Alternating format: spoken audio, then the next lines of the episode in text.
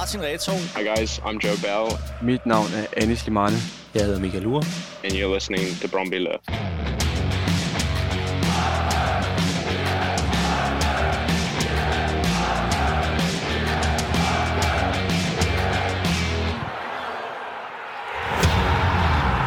Velkommen til en særudgave af Brøndby Lyd, faktisk fra en gadecafé i København, hvor jeg i dag sidder sammen med en del af Twitter-familien, som de fleste af jer nok kender. Han hedder Jay Cappis, og han har taget den lange rejse fra USA til Danmark, fordi han i dag, eller i den her weekend, skal se Derby på Brøndby Stadion.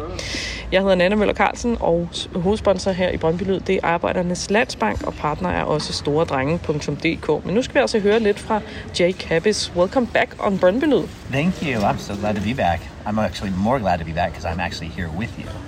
Yeah, last time it was online. Yes, Yeah? it was. I was sitting in the dark in the early morning hours in the backyard of my house. So this is much nicer. The weather's gorgeous, and I'm here and I'm ready for Derby. Yeah, uh, tell us a bit about um, how was the trip? It was really easy. It was like it was almost like it was meant to be. There was no traffic in, in Houston. That's a miracle. There was no tr- lines getting into the plane. The plane was fine. No problem getting out of customs, and I walked out when, it, when I was supposed to. And like straight away, we went over to the stadium, and you know, my trip was off to a running start. So I had a great time. What do you think about Denmark so far? I love it. Um, I love the atmosphere. I love the weather. Since I'm, where I'm from, it's still quite warm um, and humid, and so I'm enjoying wearing a jacket for a while. Um, but uh, and then I love the architecture that's here, um, and I didn't realize it, but I'm a huge fan of the public transit system. Um, my parents lived in Washington D.C. for a little while, and I liked it there. But now that I'm here, I realize like I really like being able to get on something and go wherever I want. So I'm really enjoying it. Apparently. How uh, for how long have you been uh, dreaming about coming here, Oh, watch a game? So, I've been dreaming about coming to Denmark since Christian came here about four plus years ago.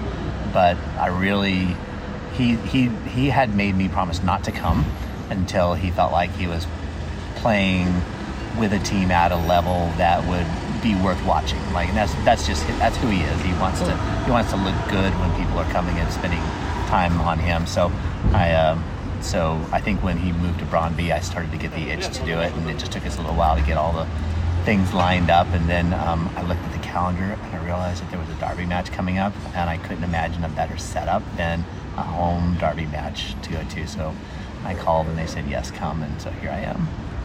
Now you're here. I'm here. What are your expectations for for for Sunday? um, that I see a game that I will talk about for years and years and years. And so I'd like that to be like a really big win.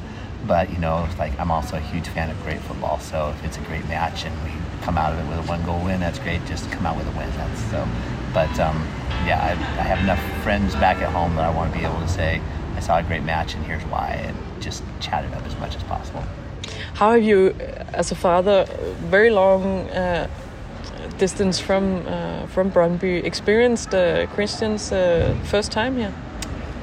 Yeah, so I guess I guess if I think about who he is as a person, he's never been afraid of adventure, so I've never really been nervous about him doing any of these sorts of things.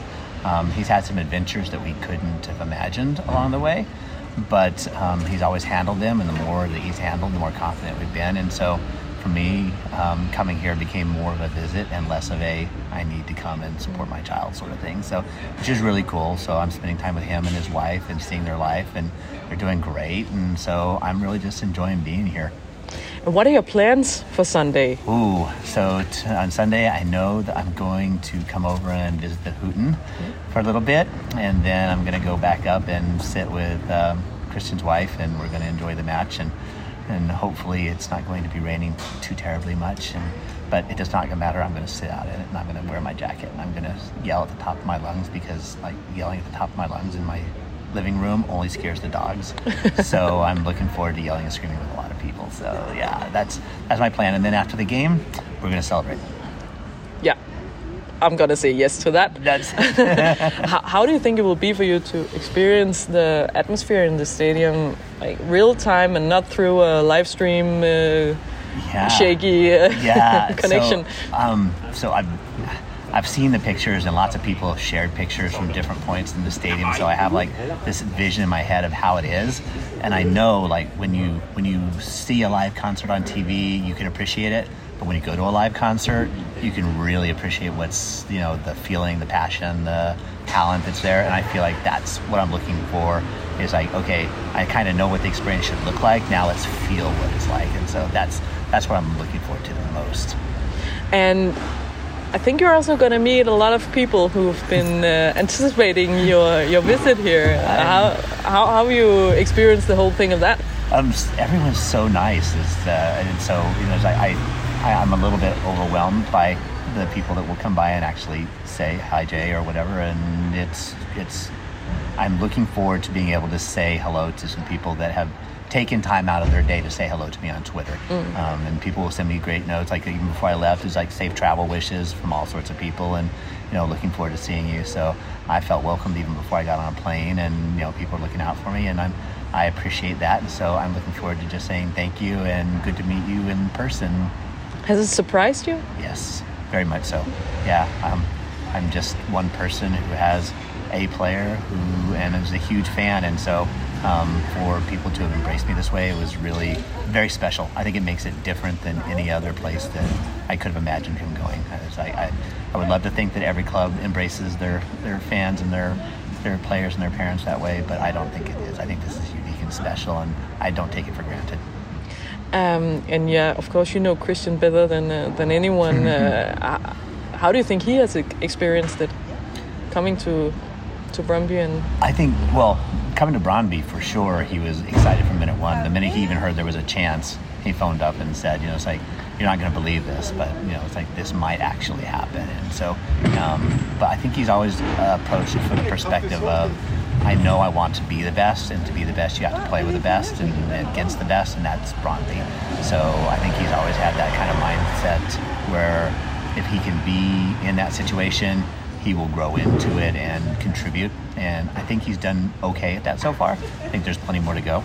Um, but I also know that the fans have embraced him in a way um, that uh, has really made him feel comfortable.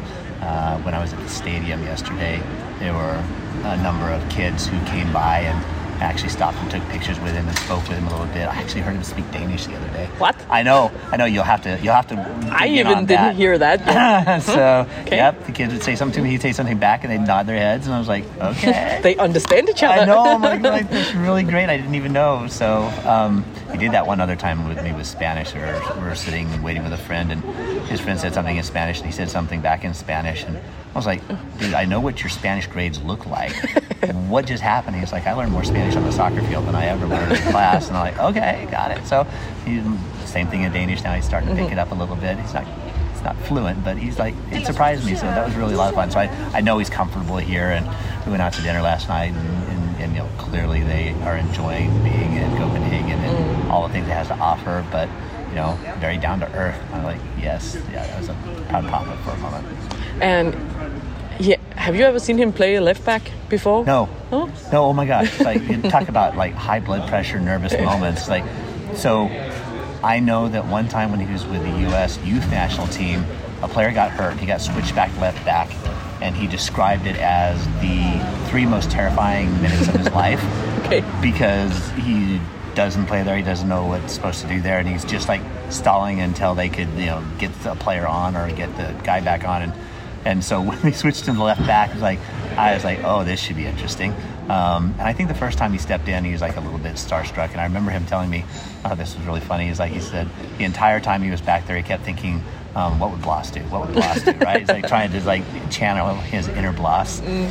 Um, so he, uh, he, I know that that was the first time, but then after that, um, everyone started working with him and helping him out. And so um, I, I feel like over the weeks that he grew into that position, and I think he improved a lot of things. And I feel like it's going to help him with his midfield play as well. There were some skills that he picked up and some ways of thinking that I, I really will make him a better player. So, you know, it's like nobody's thankful for an injury in this particular case, but like he, he took advantage of it to become a better player, and I hope that makes Brøndby a better team.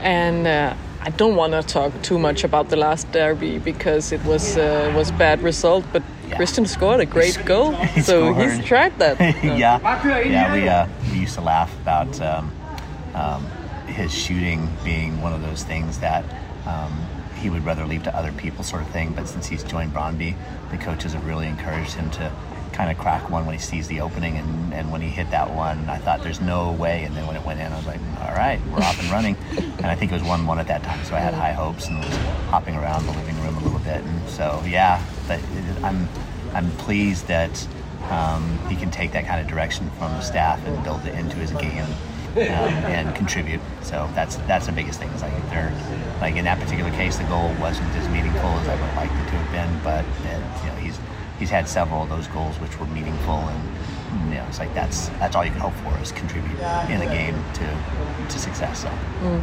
How is a, a weekend for him, like a derby weekend? Is he already focused now? Um, Yeah. Oh yeah.